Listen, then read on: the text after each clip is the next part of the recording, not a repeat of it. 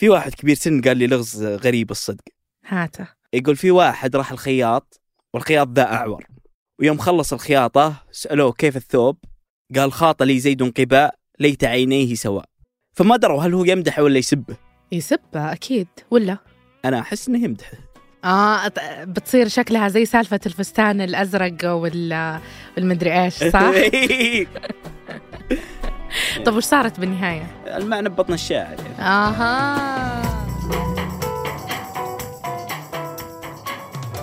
هذا بودكاست الفجر من ثمانية. بودكاست فجر كل يوم نسرد لكم فيه سياق الأخبار اللي تهمكم. معكم أنا وفاء عبد العالي. وأنا أحمد الحافظ. خبرنا اليوم عن مستقبل عمالقة التكنولوجيا بعد تسريح الآلاف من الموظفين.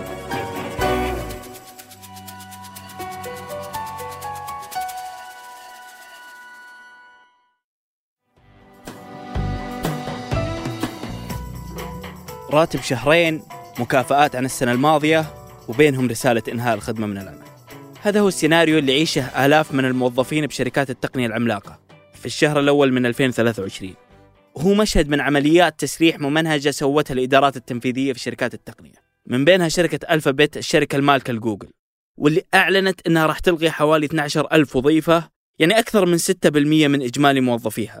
وبهالخطوة تصير جوجل أحدث شركة تقنية عملاقة تتراجع وتقلل موظفيها بعد سنوات من النمو والتوظيف السريع. والقرار اللي اتخذته الشركة راح يأثر على وظائف المئات من موظفيها حول العالم. وبكذا اعترف الرئيس التنفيذي للشركة سوندار بيتشاي أنه صاحب هالقرار وأنه يتحمل المسؤولية الكاملة عنه. وعموما أعلن قطاع التكنولوجيا عن تخفيض أكثر من 97 ألف وظيفة في 2022 بزيادة تقدر نسبتها ب 649% مقارنة بالعام السابق. وارتفع الرقم ب 30 وظيفة إضافية في شهر يناير من هذه السنة. وصارت جوجل واحدة من عمالقة التكنولوجيا اللي سرحت عمالها بعد شركة ميتا مالكة فيسبوك وشركات ثانية مثل مايكروسوفت وتويتر وأمازون واللي أيضا قللوا عملياتهم وموظفينهم بشكل كبير. فالرئيس التنفيذي لأمازون أندي جاسي أعلن في 4 يناير أنه راح يسرح 18 ألف موظف. وقال إن أمازون تحملت في السنوات الماضية أزمات اقتصادية صعبة. وبرر خطوة التسريح هذه بأنها راح تساعد في هيكلة الشركة وتزيد من فرص النمو مستقبلا. أما شركة مايكروسوفت فقالت إنها راح تلغي 10000 وظيفة هذه السنة يعني حوالي 5% من إجمالي عدد الموظفين. وذكرت أنها تحاول بهالخطوة أنها تخفض التكاليف المالية وتقلص مصروفات تتجاوز قيمتها مليار دولار خلال الربع الثاني من 2023 وقال الرئيس التنفيذي للشركة ساتيا ناديلا إن الشركة راح توظف المجالات الاستراتيجية الرئيسية. وواجهت الشركة بنهاية 2022 تراجع في مبيعات أجهزة الكمبيوتر الشخصية. وسجلت في نفس الفترة أبطأ نمو لها من خمس سنوات.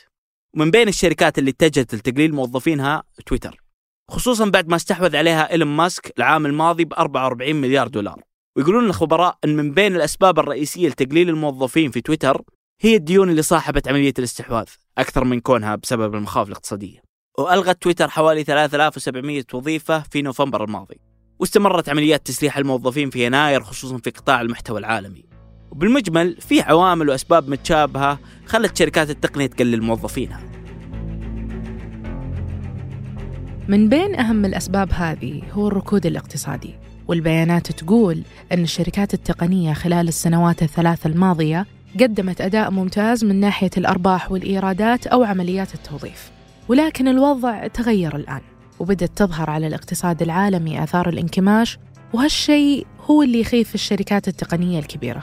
فالشركات اللي مثل آبل وأمازون بنت قراراتها على مؤشرات الإيرادات خصوصا في مواسم أعياد الميلاد وراس السنة. واللي كان فيها الإقبال مش بالحجم المتوقع.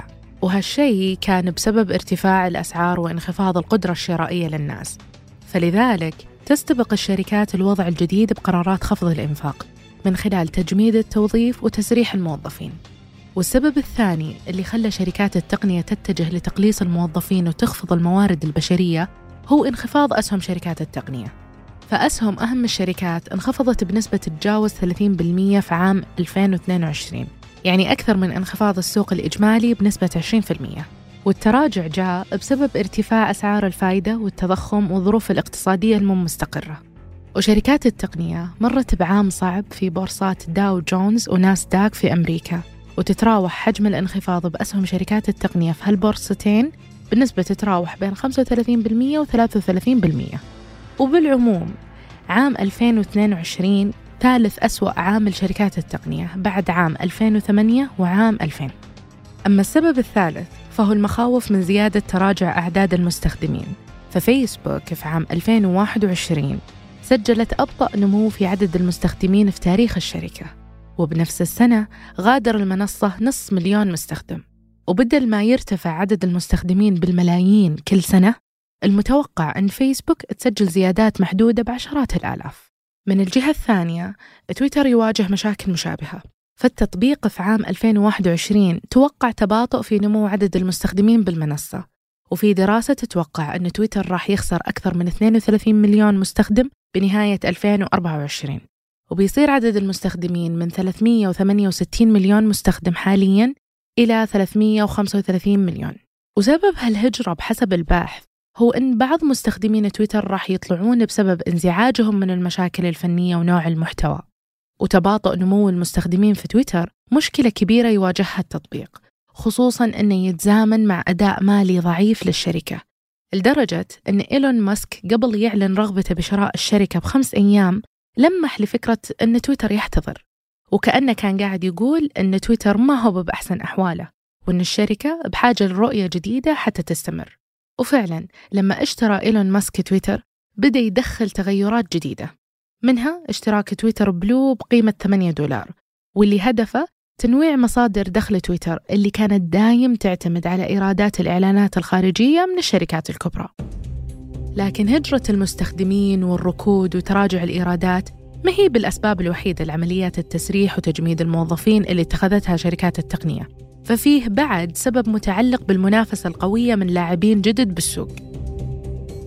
صحيح أن الشركات الكبرى زي آمازون وآبل ومايكروسوفت متهمين بالاحتكار واستغلال قوتهم للحد من المنافسة إلا أن السنوات الماضية طلعت شركات صغيرة للواجهة وبدأت تنافس منتجات تملكها شركات التقنية الكبرى.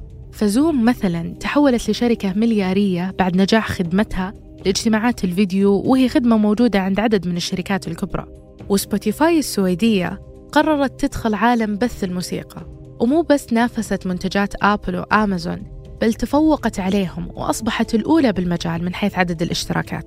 وشركة دروب بوكس كان لها بعد قصة نجاح خصوصا بعد ما صارت قيمتها عشرات المليارات. وهالشيء كان بس بسبب خدمة تخزين وتبادل الملفات اللي توفرها أنظمة تشغيل آبل ومايكروسوفت. هذا غير جوجل اللي يوفر مساحات تخزين كبيرة وهائلة بشكل مجاني.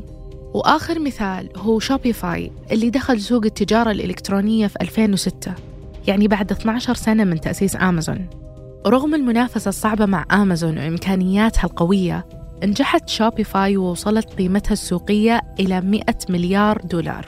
هالأسباب كلها خلت بعض المحللين يتنبؤون بأن طفرة شركات التكنولوجيا انتهت أو في طريقها للانتهاء خصوصا أن هالشركات صارت تواجه نفس العقبات اللي كانت تواجه شركات الاقتصاد القديم مثل اضطرابات سلاسل الإمداد اللي تسببت بتكاليف الإنتاج وصعبت على بعض الشركات الوصول الأشباه الموصلات الضرورية في عملية التصنيع.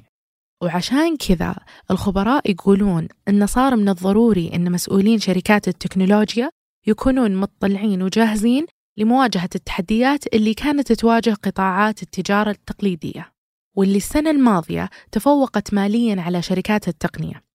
فعمالقة النفط إكسون وشيفرون وشيل وتوتال إنرجيز سجلوا العام الماضي أرباح كبيرة والتدفقات النقدية اللي عند شركة إكسون الخاصة كانت أعلى من تدفقات ألفابت للمرة الأولى من عام 2018 وإضافة إلى المشاكل المالية شركات التكنولوجيا تواجه حاليا صعوبة في استقطاب المواهب لأنها شهدت في الفترة الماضية طفرة توظيف كبيرة وبمرتبات عالية ومن دون التسريح بيشكل الموظفين الحاليين عبء مالي كبير.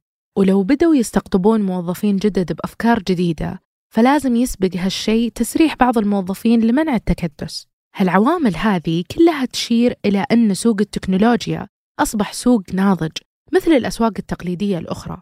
ومن صفات هالسوق تراجع الابتكار وتباطؤ النمو. وبالفعل بدأت شركات التقنية الكبرى في أمريكا تسجل تراجع في معدلات نموها. وهالمشكلة في تفاقم مستمر. خصوصا مع ازدياد القيود اللي تفرضها الحكومات على الشركات الكبرى من باب منع الاحتكار وتشجيع المنافسة.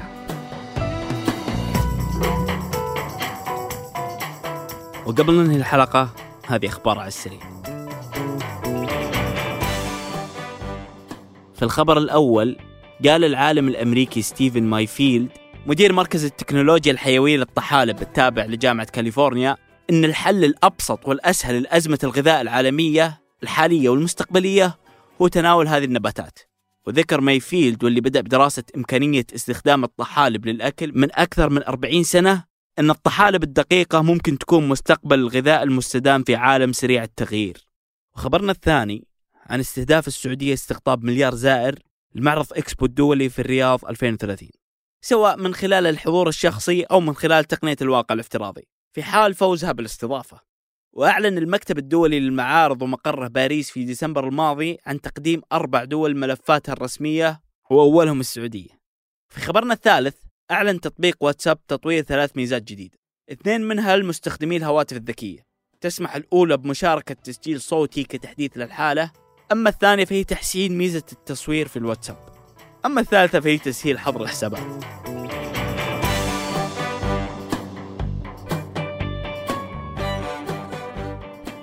أنتج هالحلقة تركي البلوشي وقدمتها أنا وفاء عبد العالي. وأنا أحمد الحافظ. وحررها محمود أبو ندى.